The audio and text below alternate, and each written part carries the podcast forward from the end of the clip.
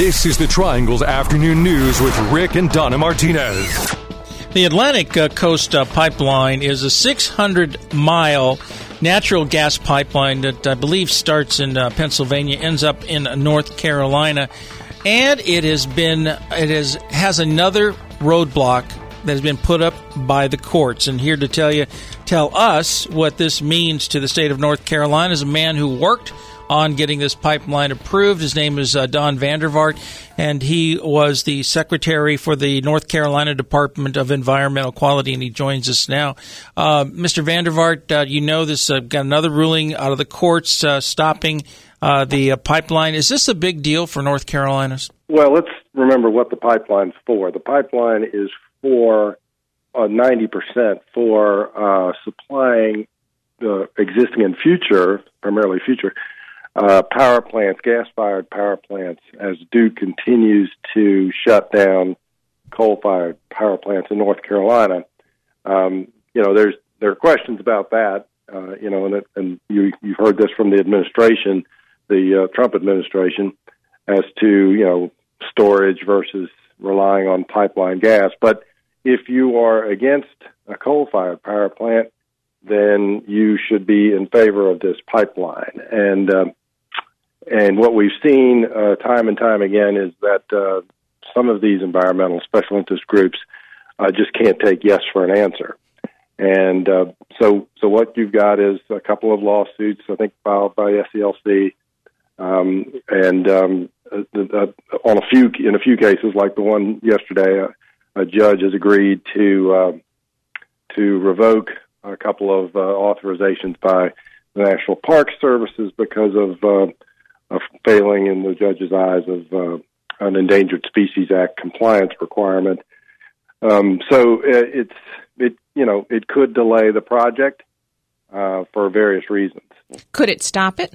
It can certainly slow it down. The problem is is that uh, you know that even though the, the, the company believes they could probably handle it with some additional um, uh, you know the, what these are is you have to you have to mitigate somehow. You have to take a look up in the trees. And what we're talking about, by the way, are uh, a certain kind of bumblebee, a certain kind of mussel, two kinds of bats, and a um, un- he's not kidding, eyeless, eyeless, uh, unpigmented eyeless crustacean. So, um, but but so what you have to do is take care as you're cu- uh, cutting down trees before you trench. Now, remember, now this is a this is a one-time deal. The trees will grow back because the once you put the pipeline down, uh, well, you'll have to keep the right of way clear, but you're, you, there won't be any disturbances after that.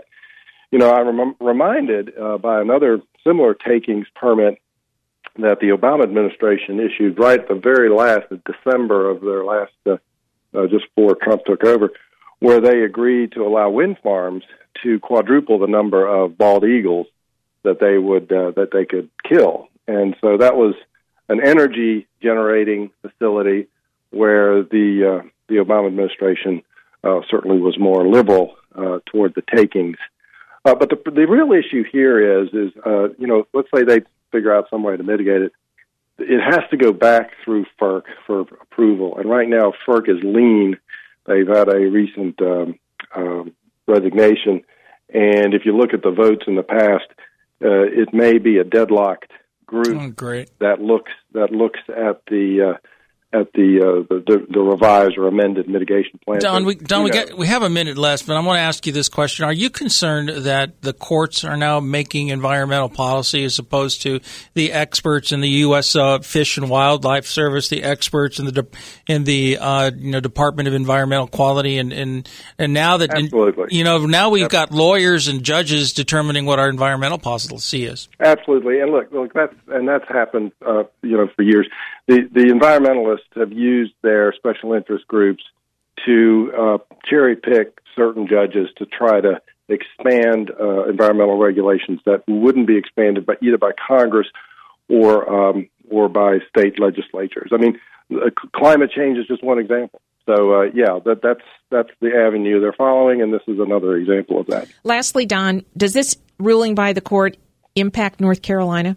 Well, these are both uh, up in Virginia. The, the the company can still go ahead and build around these spots, and they they claim they're going to do that. Uh, but uh, so the question really is, how quickly can they get it fixed? uh, before they move on. And there will, you know, I don't doubt there will be challenges here in North Carolina uh, as the, as the project proceeds. We've been talking with Don van der Vaart. He is the former secretary of the North Carolina Department of Environmental Quality. He is now a senior fellow with the John Locke Foundation. Don, thank you very much. Thank you for having me.